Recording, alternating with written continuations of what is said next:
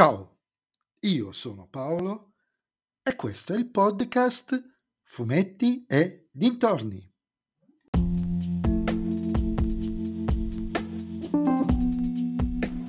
In questo nuovo episodio del podcast eh, vi parlerò della prima e probabilmente unica stagione di Secret Invasion disponibile sulla piattaforma di Disney Plus.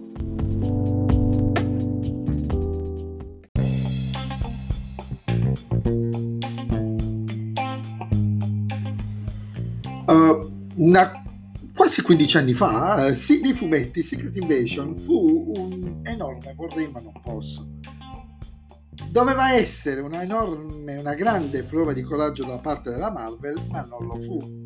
La miniserie fungeva da chiusura ad una serie di eventi che si erano sviluppati principalmente sulle testate indicative, dove si scopriva che gli alieni mutaforma Skrull, da un tempo non precisato, avevano pian piano preso il posto di molti supereroi, ma non solo.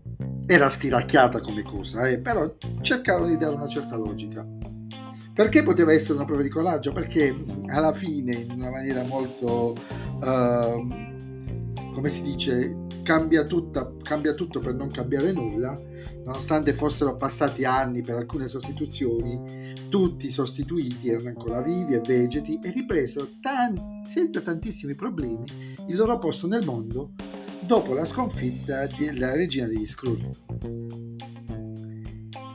Ora, la versione dell'MCU non poteva giocarsela sullo stesso piano, oltre ad essere impraticabile dal punto di vista economico e anche organizzativo, perché insomma non potevi ripetere tutti i supereroi stile Avengers in una serie tv. Ok?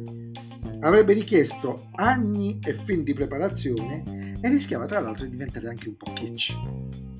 Prudentemente invece si sono spostati su un piano più umano e spionistico, cercando di colmare per certi versi il vuoto narrativo creatosi dall'arrivo di Capitan Marvel sulla Terra e del suo incontro con Fury, fino ai giorni nostri.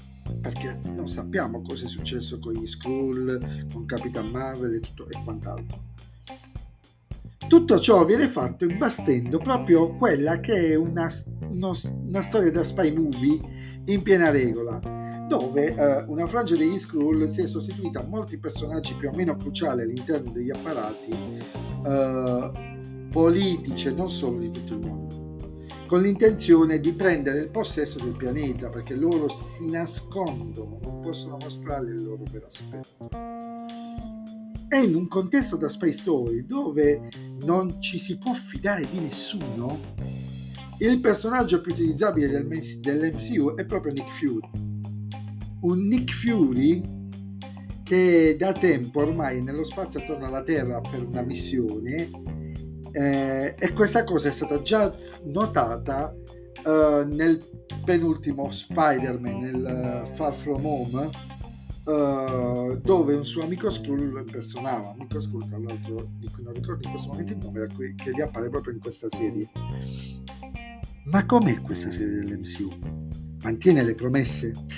Ah, sì e no. Perché da un lato dei, l'assenza dei supereroi rende più vicina a noi la minaccia, cioè chi se ne frega se Capitan America è uh, sostituito quanto piuttosto il presidente degli Stati Uniti. Dall'altro c'erano almeno mezza dozzina di personaggi comunque secondari umani apparsi nei vari film che si potevano utilizzare nel piano di sostituzione e alla fine lo fanno solo con due. Ed è uno spreco incredibile di un ottimo potenziale. Peraltro, per introdurre un tema, quello della sostituzione, che non verrà secondo me mai veramente esplorato a fondo, e questo è davvero un peccato. Come un peccato che Jim Roots non indossi mai l'armatura di War Machine, ed è un peccato che in questa serie appaia uno dei personaggi probabilmente più potenti dell'intero MCU, ma che altrettanto probabilmente stenterà ad avere un giusto seguito. Insomma, questa serie prometteva davvero tanto. E come narrazione per buona parte delle puntate ci siamo, ma, se, ma deraia nel finale.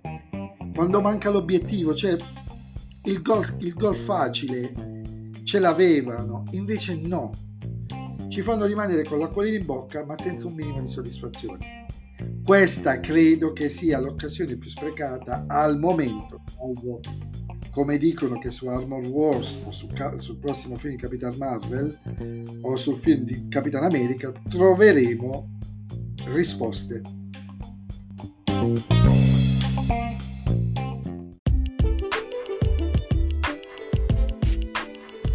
E anche questo episodio del podcast è terminato. Voi mi riascolterete nel prossimo episodio. Vi ricordo che vi aspetto su Instagram, sul, sul profilo Fumetti Dintorni, a dirmi cosa ne pensate anche voi di questo risultato. E se vi piace il mio podcast non dovete fare altro che suggerirlo ai vostri amici. Se invece il mio podcast non vi piace, suggeritelo a chi non sopportate. Ciao a tutti!